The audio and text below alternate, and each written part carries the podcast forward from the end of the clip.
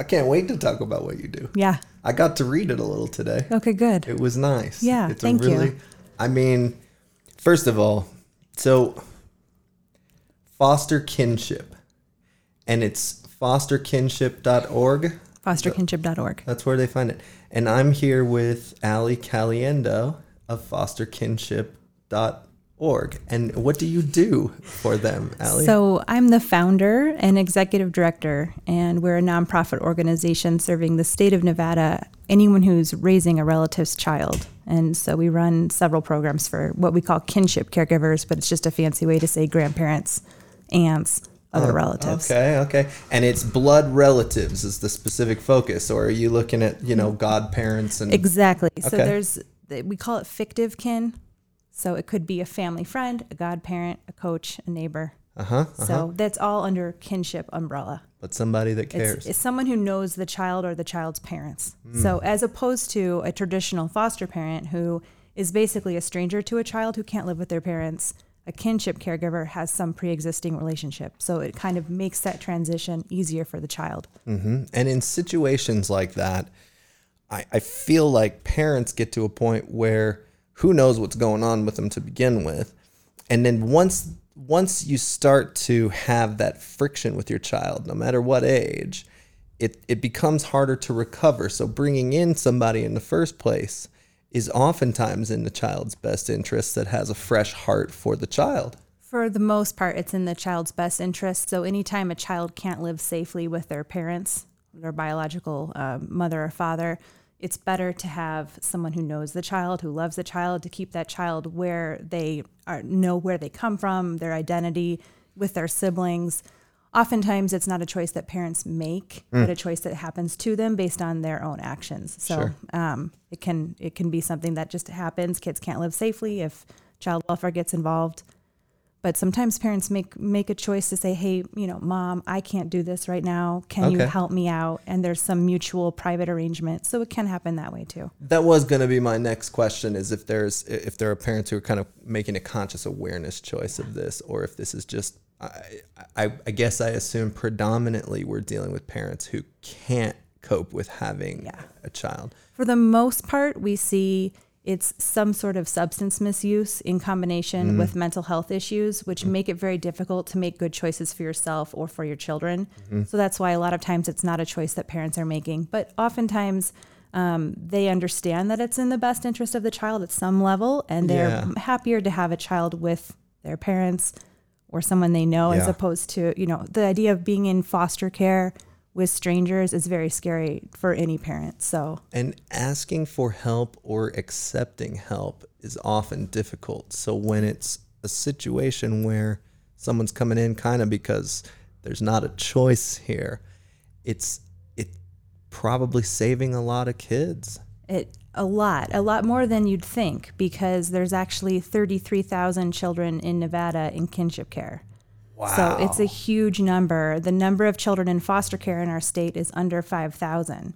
And even Wow. in the foster care system, about 40% of those are with relatives in foster care. But then you think of all of the kids outside of foster care that we don't think about, talk about, you know, serve those children. The majority of these kids who can't be with their parents are with relatives outside of foster care. My God, and the- the family experience is so important, and it's not it's not important that it's family eh, that that that has to be exactly it's a mother and a father and a, you know, it's important that the, the child is able to identify what family means, and Yes, it's a huge part for me of kinship care. Is my family tree has been kind of pieced together through adoption and kinship care and foster care. So we have kind of all of it. Kinship care is the most healing because you know where you come from. So if mm. you are mm. with strangers or adopted and you have no idea who your biological family is, no matter what the situation, you're always going to wonder who am I? Who are my parents? Where did I come from? Whereas relatives can tie that together for a child. This is who your mom was, or this is, you know, who who your dad was, and it mm-hmm, makes mm-hmm. more sense to you know to keep that sense of identity is really important, and we're not cutting kids off from their biological families, which I think is dangerous. it is dangerous. And what a what a a very comforting thing to know exists. Yeah. I I discovered I had a sister mm. well into my adult life. I mean, we're talking maybe four or five years ago. Wow. And probably one of the biggest things that she struggles with is she was completely raised by a foreign family. Mm-hmm. And when she found us and we began kind of identifying certain things, it, it really was fascinating and mind blowing how similar she was to all the rest of us, having never spent a moment with us. Yeah, It's so powerful. I don't have the same experience, but I just did 23andMe. Oh. So I was hoping there'd be something uh-huh. interesting in my background, and there's not. But I did find several first cousins that had no idea, right? Because, like I said, there's been these kids who have been adopted out, there have been affairs, there have been kids raised in different families. Yeah. So I'm reconnecting with first cousins, and there's, yeah, there's there's a lot. I mean, there's a lot that you just get by looking at, like, hey, we're related. We have the same grandfather, we have the same grandmother. Even though I don't know you, I feel very connected to you, and it's it's powerful. So if it's that powerful for me, mm-hmm, mm-hmm. you know, just to be able to be with your grandma instead of a stranger, and I say oh, this with love for foster parents as a foster parent myself. Right, right, right. I don't pick up any Yeah. slight, but I think I'm totally. I mean, whether you're talking about substance abuse, where a recovering addict has a 400% chance more uh, for success if they're exposed to help from family. Right. That's the stuff we're talking about. And, and a foster family could just as easily be that. Sure, if they become a full time situation or what. It seems to me your group is kind of trying to find permanence. We absolutely are. And the research on kids who can't be with their parents, it's very clear if they can go back home, they do better. So mm-hmm. kids who can be raised by one or both of their biological parents just in general have better outcomes. Mm-hmm. And then mm-hmm. outcomes sort of decline from there. So kinship care keeps that link to their family. So if it's mm. possible to go back home and you're not in a stranger's home who maybe has, you know, dreams of adopting a baby, Yeah, right. right? But you're with mm-hmm. grandma who mm-hmm. has mm-hmm. dreams of being a grandma and having that child go back to your daughter. Yeah, you yeah, want yeah, that yeah. healing for your family. That's really better for kids. The motivation is there to get kids back with their parents when it's safe and when it's not, you're keeping that that home in the family. That's our slogan. We just want kids to be with their family. Well, let me ask this, uh, which is probably seemingly an obvious question. You must be having some success with that. Yeah. Well, it, it's it's not obvious because um, when I got into this ten years ago, it was because I was working with children who were in foster care, and they were just it just happened to be that they were in relative foster care. And as a foster parent, I figured that the resources would be the same for foster children, depending didn't matter where you were, and it wasn't that way at all. And so I got into this really naively thinking no matter where a child is, if they can't be with their parents, they deserve the same access to services and resources. Mm, mm-hmm. Because it wasn't that way, that's why I started foster kinship, is to try to build that equity. Uh-huh. The hard thing has been the reason why people weren't doing it is there's really no there's no money involved in this. There was no Yeah. obvious funding stream, so there was no real motivation to step into this Yeah. space. But just starting it and then getting those first few families, the need has been so great. And we just listen to what our families tell us, what they need, and we build programs from there. And now we're serving 3,000 kids a year just in our state. So we are seeing success because the need was there. And it was uh-huh. just so like waiting for someone to come and help these families who weren't uh-huh. getting anything. and where is the bulk of your funding coming from? So now it, it's a variety of sources. Um, we are receiving funding from the federal government. They fund navigator programs like ours. We have contracts with Clark County. Um, and then we do a lot of private fundraising, you know, individual and grant writing, because there's no one place that understands kinship care. so we are trying to make the case. and we make that all the time. so so where were the gaps where did you start to realize that uh, a child in traditional foster care versus a, tr- a child with a, a relative so what what was missing You have to think of it in two sort of categories. So, first, the child in foster care. So, if we're talking about those 4,500 children in our state who are in foster care, if they're placed with a traditional foster parent, that foster parent has been trained and they're receiving financial support to care for that child, a reimbursement. If they're placed in foster care with grandma, they ha- grandma has not received any training and will not receive money, right? No reimbursement. So in Clark County, grandma has the option to become licensed like a foster parent and then receive the same payment. Um, in Washoe and some of the rurals, they can do some provisional licensing, but they still have to go through this process. So it, basically, they're doing it up front for free and then getting the support down the road Wow. if they choose to. And sometimes they don't. And so a lot of times you see that they're just doing the same work as foster parents without getting the same support. Without the support, right? How long does the training take? It depends on so many factors, but And three then- to six months.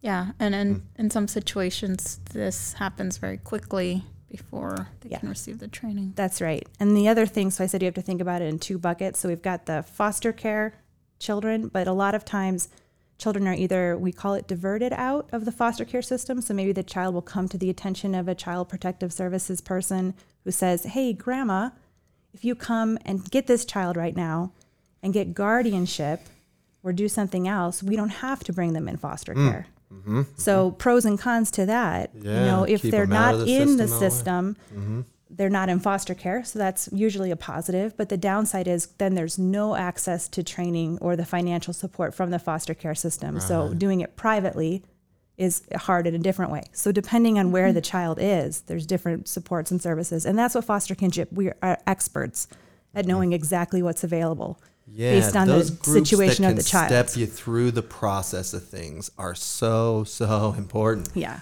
That when it comes to, I mean, the idea of raising a child by in and of itself is already difficult. When you start factoring in who's going to do it and how, can you give me an idea of how intensive the trainings are and what that looks like and what they go through and what they learn and, and that sort of thing? So people listening might Right. So if they're going to do the the foster parent training, there's training that's specific to kinship families because it's very different than being a you know a traditional foster parent. But they're going to learn how to deal with um, the agency, how to navigate foster care, how to understand the different permanency options like adoption, reunification.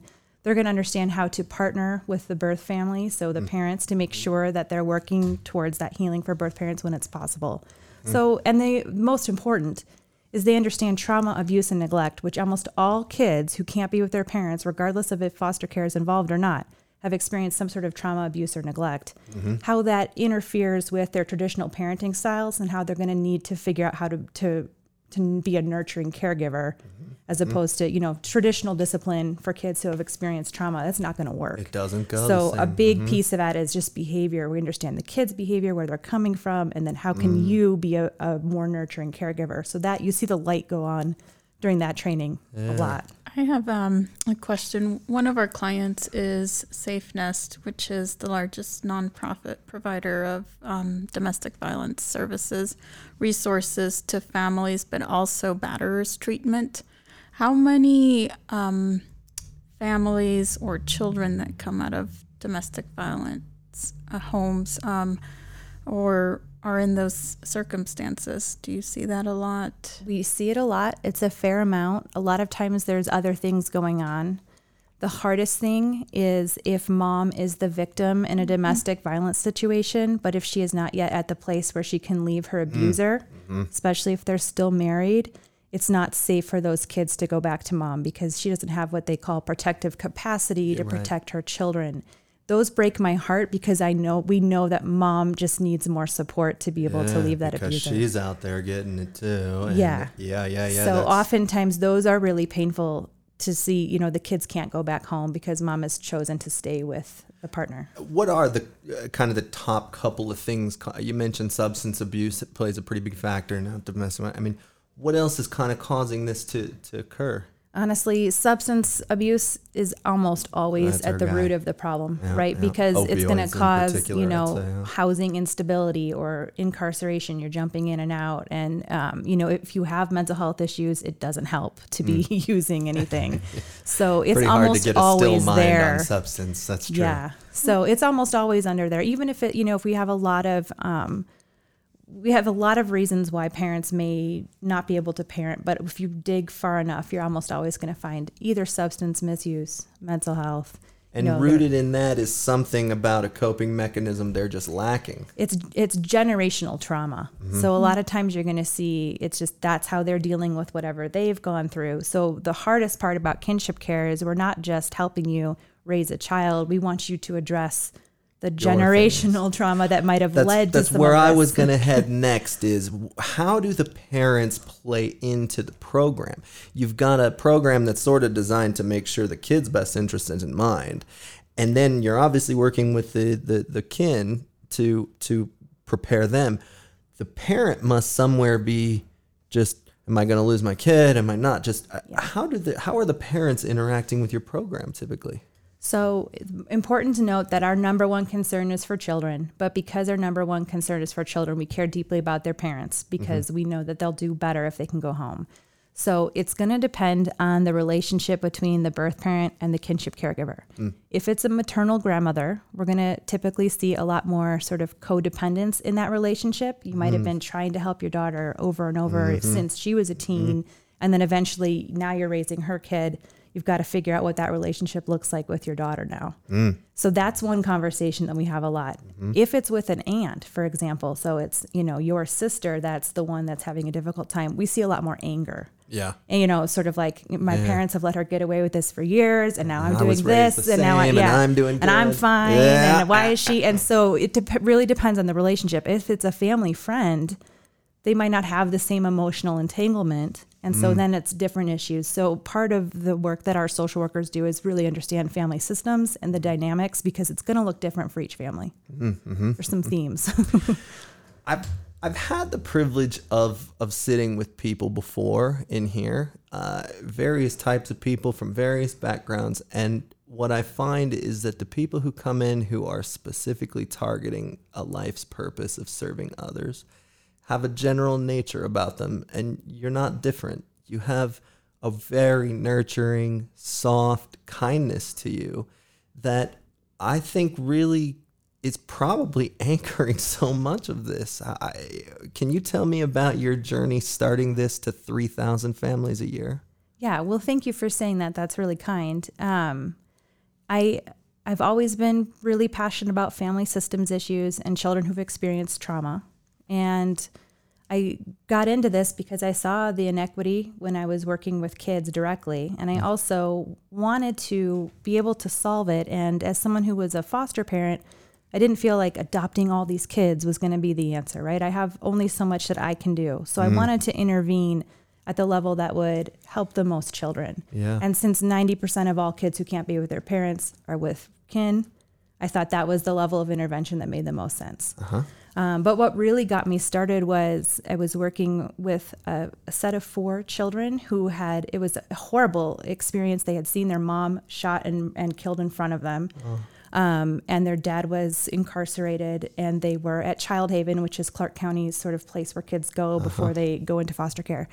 And a great aunt had stepped up and was going to take all four kids, um, and she did, and she was doing it on her own without any help. These kids were in foster care, but she was doing everything. And about six months down the road, I'm working with the kids, not with the great aunt. Right, right. About six months, she says, I just really can't do this financially anymore. I need help. So she reaches out to her caseworker, and then they tell her about this licensing process that she could go through. Six months down the road. Wow. She'd already drained her savings. She'd actually Yeah. lost her job because she had to take so much time off. Ah, So she went through the whole licensing process, and I'm watching her go through this process. And they come out to her home after she's gone through all the training classes and everything, and they're measuring the bedrooms with a tape measure. You don't have enough square footage in this bedroom to keep these four kids here. Ah. and so it was so discouraging to see these barriers that she kept hitting. But even oh, that didn't yeah. stop it. She didn't stop at that point. She found a home that was close by that could be licensed. It was going to be big enough. And again, she reached out to her caseworker and said, I just need $800 to be able to move, right? I don't have it. Mm-hmm. If I have $800, then I can get licensed and then I can do this. And they told her, It sounds like you can't do this. So we're going to take the children and put them back in Child Haven. And so they were going to take these four kids who were with their family, and aunt, this aunt was keeping them connected, number one, to each other. Like, who's going to take four kids? oh my God. but helping them deal with their trauma. She was keeping them in their schools, in their church, with their friends. And, you know, because she was asking for that level of help, which was very minimal after what she'd done, and was told that they were just going to be taken from her, I was just like, stop, no. This uh. isn't going to happen. Number one, I figured out how to get her the money so she could move, mm. so she could get licensed and move you put that. it together. But that was the moment where I thought, I need to start a nonprofit and do this for other families because if this is happening and I'm just watching it unfold as an observer and it was just so horrific the whole process. So I, I- thought this has to this ha- it can't be this bad. These kids needed to be with each other and with their family. You know, and it's something eh, when people hear this back later, this is one of the reasons we put the film on because to see you become emotional while you retell the story is very, very important for these people to understand that there's a real human being in here who one day was sitting there watching and then just decided, fuck, I'm going to figure out how to get 800 bucks together and just make some, you know, I what called a- my mom, Mom, I need eight hundred dollars. but I really thought it was that moment. I was in a Starbucks parking lot and I thought, how hard would it be to start a nonprofit and just do this for other families? Turns out it was very hard. This was 2010. and it took me a year to figure out the scale of kinship care, what was available. And then, of course, I knew nothing about nonprofit management. My master's was in family systems. And so I had to learn a whole new skill set. But there was that one moment where I was like, I'm going to do this. And then it turned into and you did that. Quite a That is bit. quite a singular moment. It was. I mean, four, five lives impacted by eight hundred dollars, and I'm sure things like this you can now provide and help um, bridge that gap that happens. Yeah. What's shocking to me is that it seems like nobody was helping, nobody was even caring, and almost judging her. Yeah. Even There's so much stigma, and some of this is going away, but there's still the apple doesn't fall far from the tree. Sort of like, oh, if there was something so wrong with mom, why are you any better? And especially mm. for grandparents, like, well, you raised her. Mm. So why mm-hmm. should we trust you? And as somebody who, you know, is a sibling myself, and we were raised by the same parents and have different, you know, different experiences, it's a horrible stigma, Yeah. but it is still attached to kinship families. So we're always trying to break down stigma that you know government agencies might have against kinship families but also making sure that kinship families feel safe to mm-hmm, reach mm-hmm. out. So a lot of times it's you keep it in the family because you don't want to ask for help or you don't want to acknowledge what might be going on. And so a big piece of our work is building trust with caregivers. Yeah. like we are really here to help you. We are not here to judge you or to take your child from you. We just want you to get the support that you need I understand that we have sort of as as human beings this inherent desire to judge one another by the company that we keep. But sometimes you really have to go in and uh, and and analyze that. And and this system that we have in place isn't set up to be able to do. It's like Edith said, is they're they're not even able to care if they wanted. It seems yeah so this this third party entity becomes valuable on a whole different level because now you're able to actually just go in and talk to grandparents and find out if they really are uh, acceptable and and you know I mean I'm sure there are instances where you find kinship that wants to do something but maybe isn't fit is That's that right. yeah Yeah. okay. No, and we're not in the business of of judging, or we're not licensing families. We're not making those important decisions. But we have a pretty good sense of when a caregiver just needs some support and they can get what they need, or when it is an inappropriate place for that child. Um, and nine times out of ten, it's just a family that needs support. hmm And well, what you really have is the ability to get close and and make that discernment. Yeah. You can actually get to know them, and and that's just something that the system isn't going to take time to do. They don't have the time. They don't and it's really not their role. And so it's just a gap in child protection in general is there's number one if you have a badge on there's going to be fear because you have the power to take my child from me. So being a sort of third party bridge we can build trust and make sure families are supported without that fear. Uh, you should know that um, Ali is a has a PhD, and so she knows the history and the role of nonprofits, and also, of course, kinship care, which is what she wrote her dissertation in. So, Amazing. so Which is double fantastic because I don't know anything about any of that. I'm gonna wing it and just be in awe of what you do. Because i don't know if it's a good thing it's, pretty sort of smart. pretty nerdy I'm what I am curious about most is we saw how it began with a phone call to mom, mm-hmm. and now what does it look like today? So we, so it's uh, like it really started with me for the first several years, and it was just me in a small office, a totally inappropriate office, the only one I could afford, and I was just working to figure out what families needed and how I could connect them to services or what programs we had to build. as we got more and more involved, we started picking up some contracts to be able to do more. And um, that's when we were able to start hiring staff. So I think I hired my first social worker in 2015. And now we have, there's 16 people that work for foster kinship. And we just opened up our office in Reno. So we have, a, there's not that many children in kinship care in Reno compared to Vegas, Mm-hmm. right? It's like maybe 5,000 up here, 28,000 down south. So one social worker is going to be sufficient to serve families. Oh, okay. Um, but you know, we've really grown quite a bit, and that's only because the need is there, the families are there, and they're reaching out and asking for help, and so it's been it's been quite a journey, quite a big journey. and, then, and the numbers you're using are totality, right? You're not talking about per year five thousand, or are you saying per year five thousand? At any given time, at any given at time. any given it. time, there's approximately thirty-three thousand kids in kinship care. It's like five percent, one out of every twenty kids. So at least one or two in every classroom is going to be in you know non-parental care, and most likely with relative. Well, tell me this. Can you just give me a little bit about the thing that touched you most along the way? What which one of these stories stands out to you the loudest?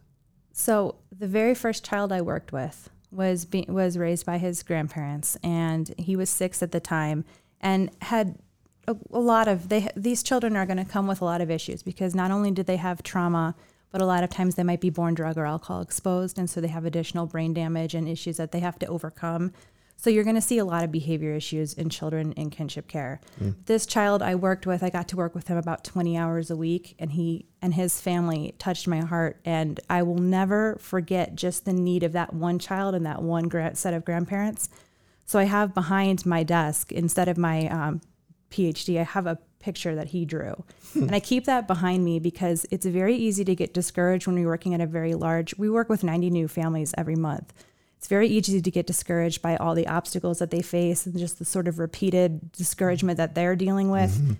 And I can never give up because I'm always looking at that, you know, remembering the impact we can have on one child and how important that was. And so that's what keeps me going is just remembering the first child I met, Wow. keeping that sort of need to want to improve his outcomes and keeping that front and center is uh-huh. what helps me keep going. Because otherwise, it's a really, it's a difficult space to be in. And it would Yeah. be easy to just say, why am I doing this? It almost I almost feel guilty asking these questions because you're so truly authentic about your help that I just feel so pained by get, putting you in these emotions. no, it's okay.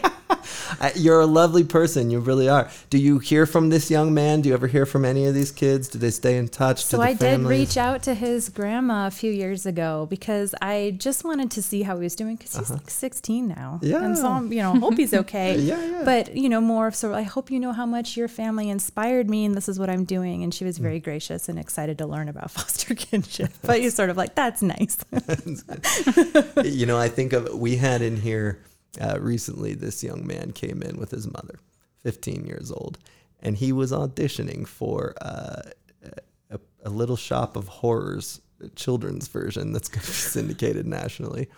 And he kind of came in just being 15, hey, you know, a little uncomfortable, was unsure about his size.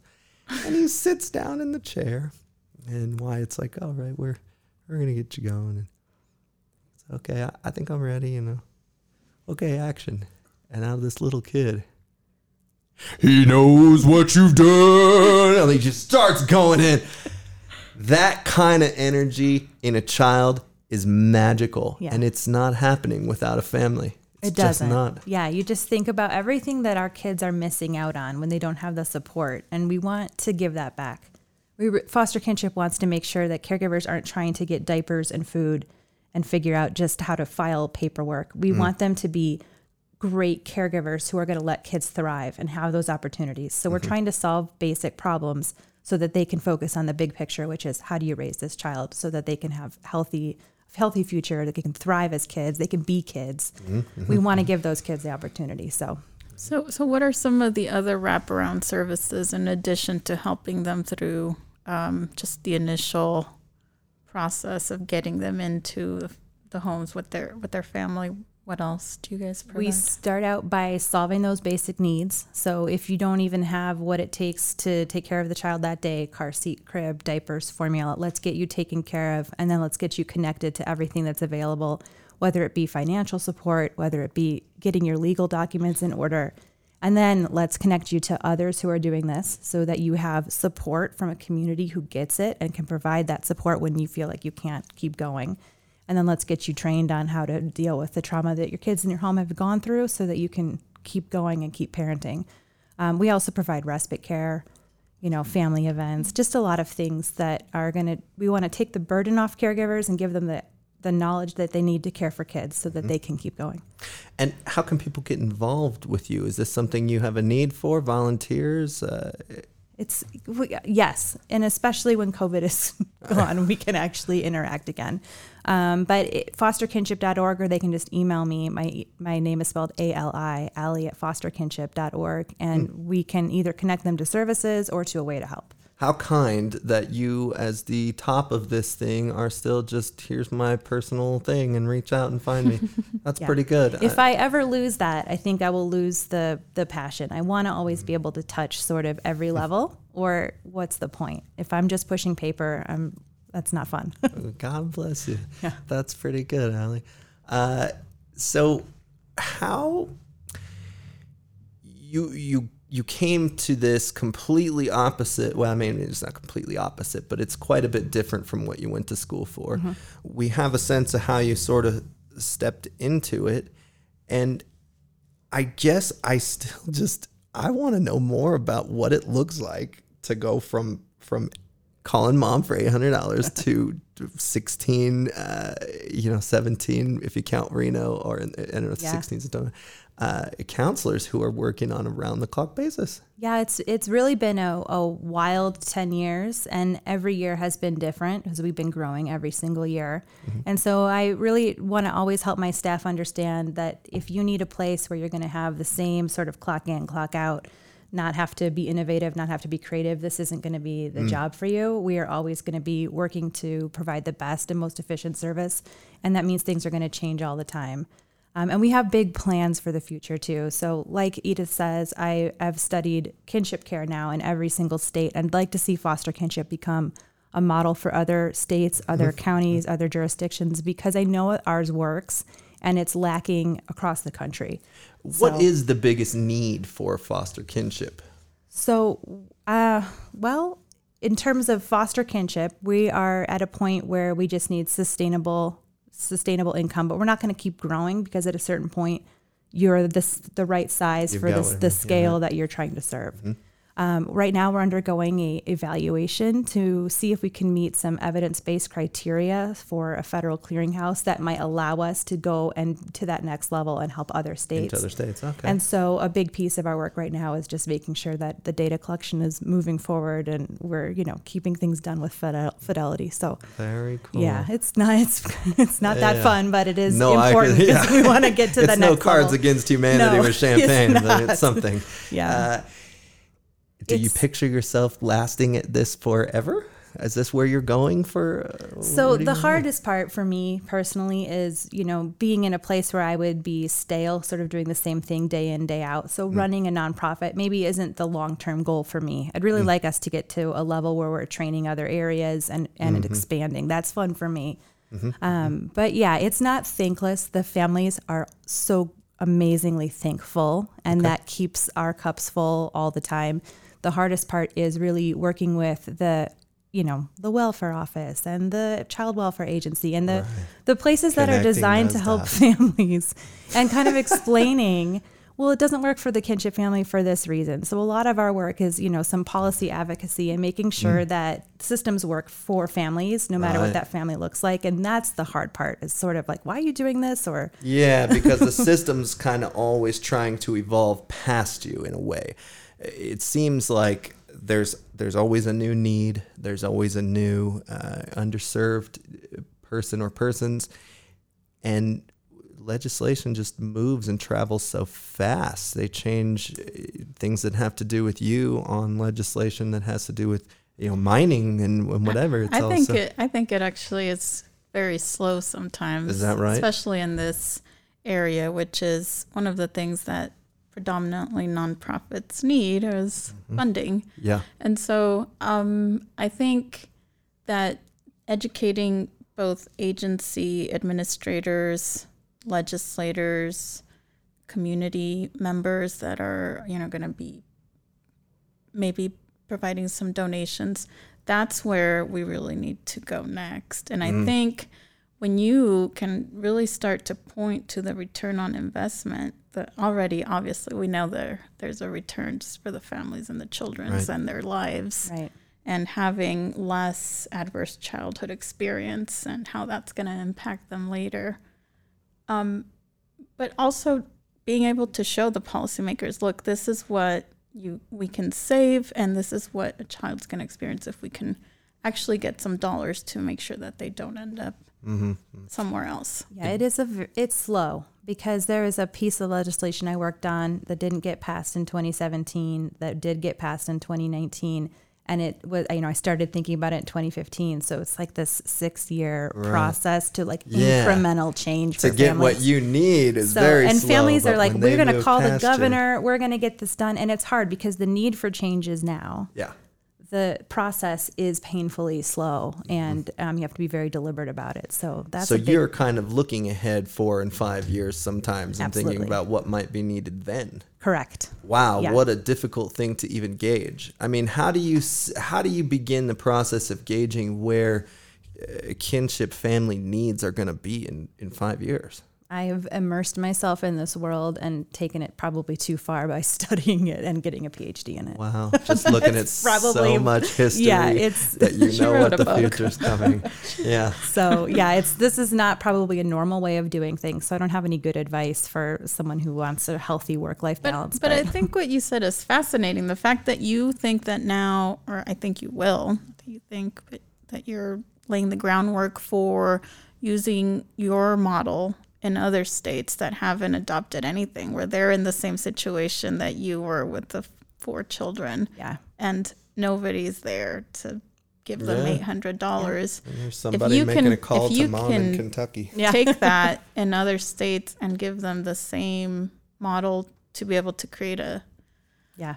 I a really like it to be care. sort of a you know a federal model mm, Yeah. that can be then you know incentivized to the states. I mean Yeah. that's my that's my goal. So I'm hoping that that in the next 10, 15 years we're going to see kinship navigators be really prioritized Uh-huh. in child welfare and states adopting it because they're incentivized to do so through federal funds. Have you seen other programs like this in other states? I mean, is there stuff going There on? There are some- a few navigator programs in other states, and um, I'm very close friends with all of those people. Hmm. It's a small community, so Mm-hmm. we're all, you know, a lot of us are working towards some of the same goals.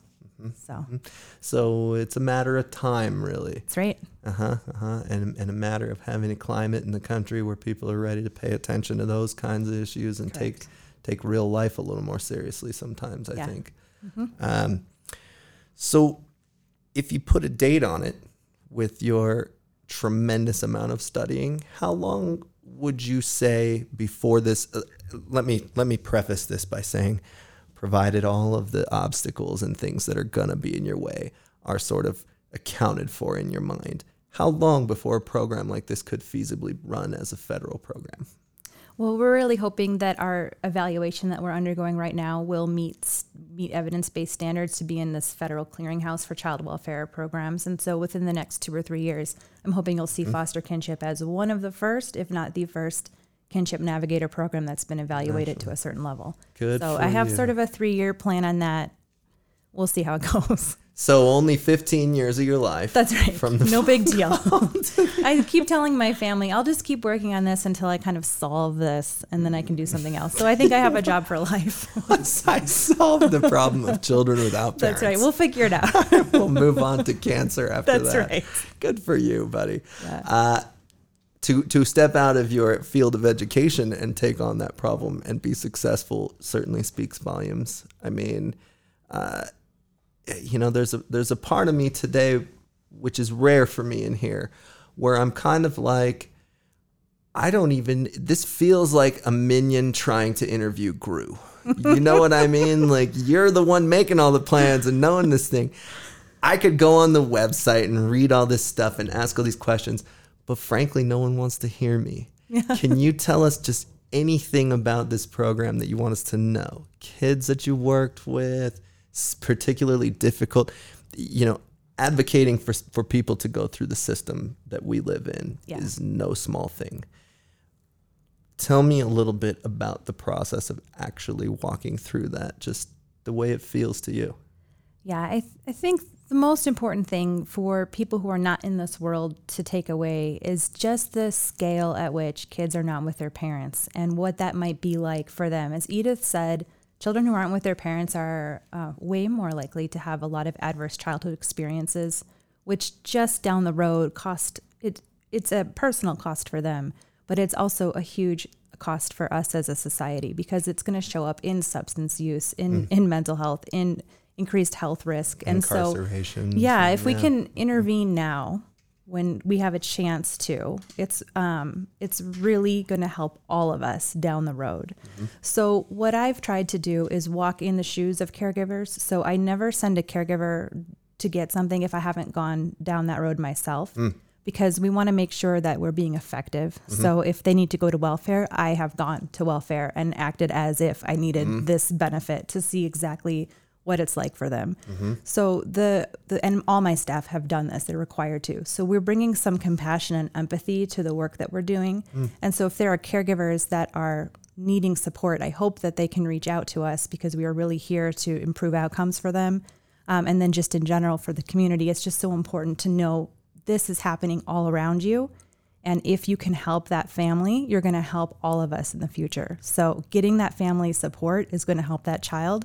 Helping that child helps all of us. Mm-hmm. Saves us all a lot of money. So, bottom line, let's you know let's let's get, let's get the help to these help families. end the cycle and it's the same way with domestic violence too which is a little bit of the work that i've done at the legislature with with our client i mean if you live in a home with a perpetrator and you are exposed to that abuse as a secondary victim you are going to be like 80% more likely to be a victim or to be an abuser mm-hmm. later on Yeah.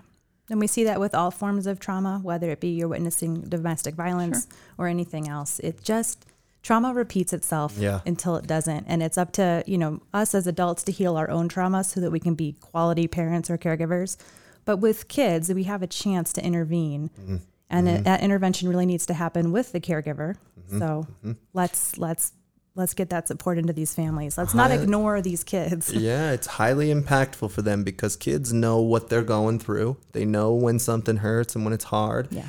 And that that moment where all of a sudden there's just this uh, this Ali Caliendo who appears and it I'm sure to these children it's kind of like, "Whoa, here's this person being soft with me and nice with me and and my grandparents seem to like her." I mean, that moment is like the moment it breaks that trauma cycle in childhood. If you wait till they're an adult, they got to go sit in therapy and figure it out for themselves and work it out. It's a lot harder. They get to see a clear cut example of when things got better. Yeah. And there's nothing more exciting for me than watching some of these kids grow up. So I've had some of these families for 10 years. I've watched these kids grow up. I've seen their families change and evolve. I've seen kids go back home. I've seen birth parents get better. All those things are so positive and important and keep me going. So just getting, getting to watch this happen and unfold is a real gift. And so because of that, I see that it works. Let's keep doing it for more kids. Wow. You know, it's a funny thing I'm going to tell you. By trade, I am a concert promoter. I love to promote concerts because nothing makes me happier than that person whose boss is a dick or their spouse cheated on them or their best friend's bitching out about God knows what, not listening. And that person just cracks a beer open and dumps it on their own head and just, that moment is so big for me. And if I take that and add like real meaning, for example, That's right. I can't imagine what that must feel like. Yeah. No, it's so rewarding. It's so rewarding. It's rewarding to Yeah. see you smile about it. Oh, to be honest, Good. you have you should look right over there and smile at these people with how rewarding your work is. Yeah, no, it is. You really brighten this uh, little room up, and and God may every family that needs you find you. I hope so. Thank Yeah. you. Yeah.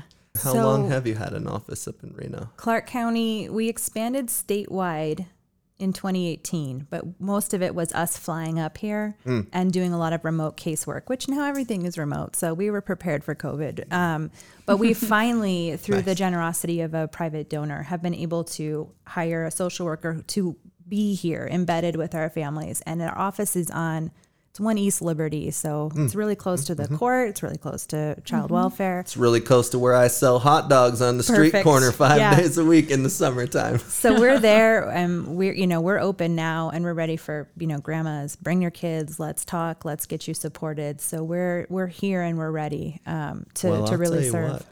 All these kids that come through that office, you have them come down. They can push the horn on the hot dog cart, and I will give them a free hot dog. well i'll take you up on that because that would be a big selling That's point for families deal, to They would like it. I I got so. hot dogs and chips and sodas all day. that, I, yeah Somebody needs to create a little coupon Oh, to have ready. Done deal. I'll get be a stack of them. And you know what? The horn is one of those. Which, oh, ooh, God. that They're sounds amazing yeah gotta no that that's a- that would actually bring families down so They we're gonna do man. that and I tell them the kids only. It's a kids only button. that's awesome No, no grown-ups. uh, okay, yeah. Please tell us more about that. That's that's good. So you had a private donor that paved the way, and Yeah. and is this a repetitive annual thing that they're doing, or so it's a the two-year to- grant and of course we're going to try to make everything as sustainable as possible but we're very grateful to be able to open up an office because it's so important for families to see our faces and trust us. And so um, yeah so we'll be doing the same thing up here that we do down south which is you need help with guardianship. We're going to help you do the paperwork and help you file it. If you need help paying for it we're going to help you with that. Any application assistance they need if they need diapers all of the same services are going to be provided here. Support groups family events christmas all that stuff.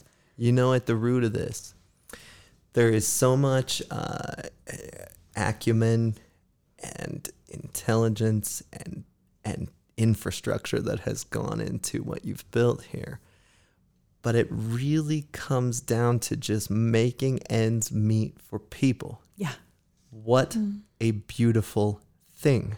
yeah I, I I'm just may your your donor be blessed. So for for for opening this up for us here. Uh, what you're doing in Clark County is huge. I can't believe how many people and how many families. Yeah. I'm so happy to hear that you've been able to become integrated with the state and and to become sustainable that way. Uh, it I've seen a lot of people fake nonprofits. Yeah. It's it's an awfully beautiful thing when a real one comes in. How much of the money that's coming into the nonprofit is applied to uh, the service it provides?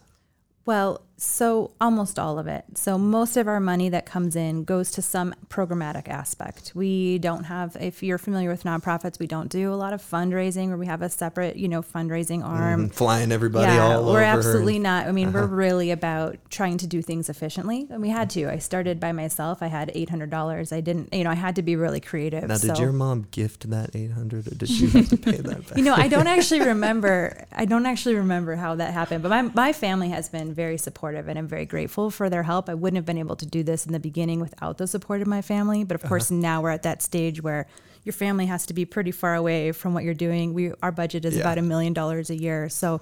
We've taken it to a level where you know I feel like we've grown up a little bit. Yeah, we're not Started calling mom anymore. No, there's no I need 420,000, mom. We know shortfall. There's a couple kids. Honestly, but if they have it, that'd be great. so I'm not saying no. not I wouldn't say no. If they came into money, it's more than fine with me.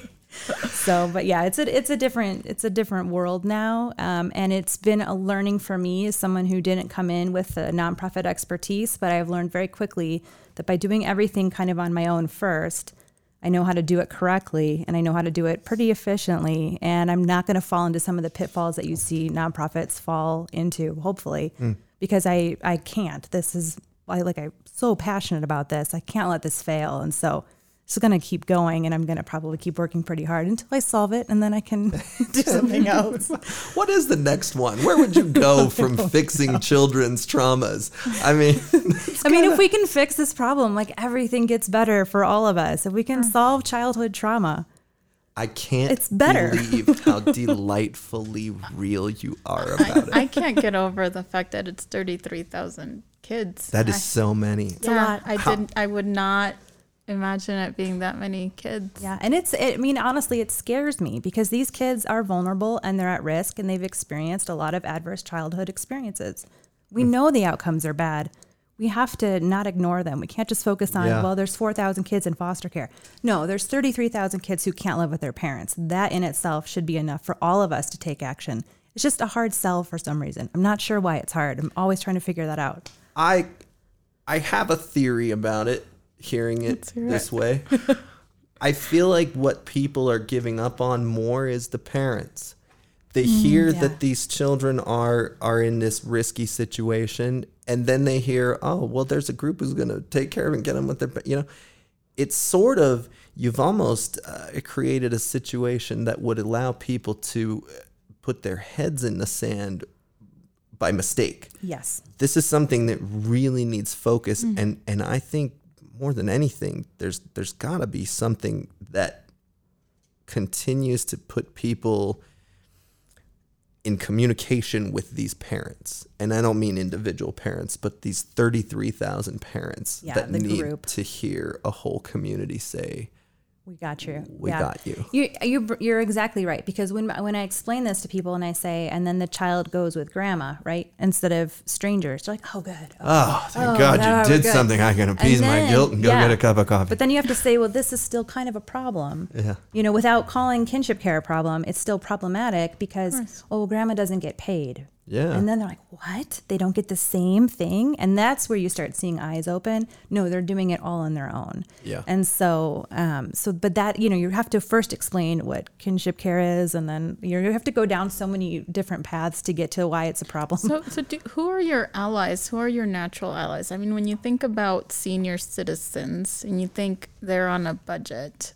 and a lot of them are living on, you know, Social Security, they've got other- expenses, and now they've got this added expense. Who becomes an ally? Like, I think naturally ARP, maybe potentially. Who who else helps you? So they're not in Nevada, our ally yet, um, but they are in many other states. The office, area offices of aging are they came into kinship care because their clients all of a sudden had kids. So you see programs that provide provide support for caregivers. We're all of a sudden seeing instead of caring for an aging or or ill parent, I'm caring for my grandchild. So some of those programs have fallen into kinship care sort of accidentally.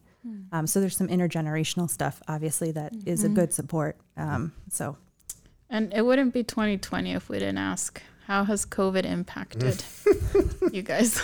To so 2020 has um, not been as difficult for us as I was imagining in March when I was picturing what was going to happen, sort of with a dread. Um, First of all, we are already sort of doing some remote case management for our rural areas, and so we had the model in place. So we were able to switch for our families relatively quickly. But we've also have gotten new partnerships. So there's a partnership with the Delivering with Dignity program that provides restaurant meals to families. We've gotten some CARES Act funding to provide childcare subsidies. So we've gotten a little bit more that we can do for families because of the position we were in. Mm-hmm. So we've been able to probably solve most of the problems I was afraid of by some of these partnerships. So it has not been. Hmm. I'm not going to say it's a blessing because it's No. not. It's uh, it scares me to death because our relative caregivers, especially our grandparents and great grandparents, are so much more vulnerable. So what I was So- going to ask next is exactly that: is h- are you seeing the majority of the impact COVID has on you come from how it's impacting them, the families? Yeah. So what we wanted to do was make sure, especially in the beginning when everything was sold out and you'd have to go to four different stores to get baby formula mm-hmm. or Lysol wipes. I, grandma can't do that. Mm. That's dangerous. And if something mm-hmm. happens to her, where are these kids going to go? Mm. So we immediately started delivering things. We had drive-through of free, uh, you know, formula, diapers, Lysol wipes because we needed to keep families home. And so we we just changed really fast to make sure that we could keep families home and safe as fast as adapted went possible. right to it. Yeah, because if something happens to our caregivers, then our kids are what? What's going to happen? Who's going to they step go? up? Go right back to foster care yeah, and right back to our system can't sustain thirty-three thousand kids. We can barely help our forty-five hundred. Well, and these kids certainly can't be going back and forth from system and out and in and out because then you So start talking trauma. about how that turns into incarceration. Absolutely, That in and out stuff is is for the birds. Yeah. We got to get that out of here. I agree. Uh, you you do a fantastic job, buddy. Uh, Yeah, thank you. you know, I it's one of those things where I am sort of more in awe hearing these stories kind of one after the other and not even we haven't even delved into the kinds of stories you must be seeing. My wife is a, a, a school teacher and she worked in a Title One school for a very long time. So I, I had the husbandly duty of uh-huh. hearing. Yeah. We went to you know little Timmy's house, and when we opened the door, there was this wave of cat urine that just mm-hmm. busted us in the face. Hmm. Those kinds of things are so so painful. Yeah. Uh, we didn't even get into that, and I can I just can feel you radiating with the things that you've lived. Yeah, and it's every day, and I um, I'm very open with my caregivers, and so they reach out to me via messenger or however they can, you know. And I'm so I'm always hearing the most awful, horrific things that have happened to kids, and so like I said, that just keeping that picture that that first child drew behind my desk is what centers me because otherwise it's too painful to keep going because what these children have experienced is beyond Mm. beyond mm. anything I can even imagine. And the caregivers that are stepping up to fill these parenting roles deserve, they're heroes. They deserve so much. And instead, they're encountering problem after problem. Mm. And so, yeah, I mean, it's it's intense. My husband, you guys should have a support group. I mean, because I'm like, look, look at what you know, and it's it's a lot if you're not able to figure out a way to take care of yourself to carry that kind of pain. But these kids are going through it, so that's unacceptable. If they're Yeah. going through it, like I'm not going to look away. Yeah, I think So. that's admirable. I, you know, it's it takes a lot to keep your eye on the ball when the ball is horrifying to look at. It is awful. Yeah. Uh, I don't envy your position in that, but I'll tell you what, if I had a tenth the grace you had, I, I could be a lot of different things than just a guy that's half blind behind a microphone. Well, thank you. Uh, it's it's it shows. It's really it's palpable that you care, and I, I think that's it can't be understated because eh, for for for people listening, as I gush on you in this here, you're on the radio. You don't you don't even even if we put this thing out, it's not going to catch what I see. I mean. The stoic subtleties behind the emotions you're wearing are just moving me Oh, uh, for all these save our children people running around and all these people that want to do something, say they're doing yeah. something else. I'm like, I've got, hey, you want to save the kids? I've got Let's- a couple ideas for you. Amen. Let's yeah. get more than a hashtag. Well, come it's a- over. One of the Let reasons it caught my my thought right there as I said it was because this the Save Our Children Nevada people came in and Yeah. did a podcast and they had a lot to say and one of my questions was, well, what do you want to do? And oh, we want to advocate at a state level and lobby and do this. And it's like, okay, well, how are you doing that? So we're figuring it out. Yeah, I've got ideas. They reach out. Yeah, I mean th- th- that's kind of my thing. Is you've got this Let's group. connect them. Yeah. Yeah, these people have totally mobilized into having hands and Yeah, and people want to do something about it. And they hear, you know, these stories that are easily disseminated on social media. It's like, how can this be? And let's do something. I'm like, yes, we've been working on this for a long time. It's very specific, but you know, we have some But it real practical ideas to if you're really energized about saving the kids, like I'll tell you where they are and how to help them. so mm, and we're gonna watch you the whole Yeah. time just in case. so we don't know you either yet. When you- This is Reno. Yeah, a wild thing to be able to make that sentence, and have everybody in the room laugh, and everybody listening from Reno's gonna be like, ha. Uh, so you live in, in, in Las Vegas. Yes. I under, I would understand that. But I am not a Las Vegas native, so I don't have the same sort of like allegiance. I grew up in Chicago. I lived in Seattle, so I'm still trying to figure out Nevada myself. So don't don't put me as a southerner yet. It's, I tell you what, I knew for certain you weren't from Vegas. Yeah. I wasn't sure about Nevada as a home, but Vegas. no, I love Nevada. I think it's an amazing state, and I mm-hmm. want to stay here. You know, we, we bought a house. Like we're planning on staying here. Our kids are mm-hmm. going to grow up here. We love it, so mm-hmm. I think it's amazing. I'm just not from here. I'm, I'm with you. I I left here 17 and I went all over the world, go try to be a prodigal son somewhere and figure out what the heck's going on. Reno specifically, it's just it's just home. It just felt like home. Chicago, I loved. Yeah. I had some wild. I was only there a couple days. Um, so I mentioned being a concert promoter. At the time, I was actually on a full U.S. tour with an artist I was managing Cool. and we went through Chicago and we played the the the, the headliner's name is a rapper named Andre Nickatina. Okay. And we were playing in a place called the Shrine, which are you familiar with the Shrine Chicago? Now the Shrine has never had a white performer Okay. until that night when Prof opened for Andre Nickatina, and Prof is a, on, on a label called the Rhymesayers. It's Atmosphere and all those kind of Midwestern. It doesn't matter, but he's a really goofy, bouncy, you know. And so when he began, this room full of people was just really tweaked. Like, what is this guy doing Yeah. here? Why do we have this clown? And it was really uncomfortable for about two songs. By song three, he was just ripping the place apart. That's great. And I never saw the whole tour didn't have a part like that. And I'm not sure that that story has any relevancy other than the night swept me into the streets of Chicago. Yeah, it's an amazing city. And I went to college in the south side of Chicago, so very familiar with some of those neighborhoods. And it, Mm-hmm. I love, if it wasn't for winter, I would still be there. Yeah. if it wasn't to having my car snow plowed into one side of the street with a ticket sticking out on top, I would still live there. It's the best city. Yeah. I was like, oh, I don't make snow shovels in the car. I had a great deli experience in Chicago. Yeah, the food alone best was food. worth being at. yeah. Uh, Pizza. you guys do events, I would assume, right? Yeah. And, and in not- regular life. Yeah, not not right now. yeah. Yeah. What what do those events kind of entail? What are the what what is the functionality of them? They serve two purposes. The first is to get caregivers to interact with each other and sort of build that relationship so they can support each other. So these are community events They're events with your community for families. our families. Ah, yeah. okay. And so, you know, our volunteers are, are on the outside supporting the container we're creating for our families. And then we're always looking for a way to get things into the hands of our kids and families without there being any shame or stigma in saying, I need help. Hmm. So we're always trying to give stuff away, but doing it in a way that is like, just, Right, just take it off my hands. Yeah, right.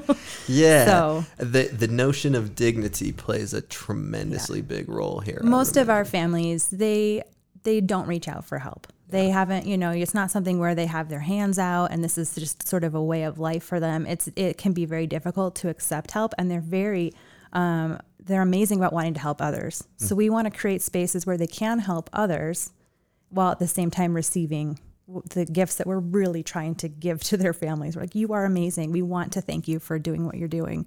And so we have to find ways to to do that in a way that respects the whole system. Right, right, right. Because you can't have that that one family that just views it as a charity that's Yeah. insulting and yeah, Right. I can see it. That's a that's a heck of a dynamic to navigate. I mean, to to be able to liaison the relationships as you guys are is is kind of the most impressive piece to, of this to Well, me. and it's the most important part. Yeah. So the relationships with our family members, that's the core of it. And that Sure. we're listening. What do you need? We're building those programs. We're going after funding based on what I'm hearing. Where are the gaps? Not what I think you Well, need. Mm-hmm. Well, you're building trust, and also it's a coping mechanism too for them, and all of it in the end is going to help the child Ultimately, thrive. exactly. Well, in the the relationships with the families, the relationships with the system, as you said, I mean, pulling those elements together, uh, God, there's so there's such a big gap between them. Usually, uh, it it sort of. You ever seen Spider Man Two with Tobey Maguire? No, sorry. That's okay.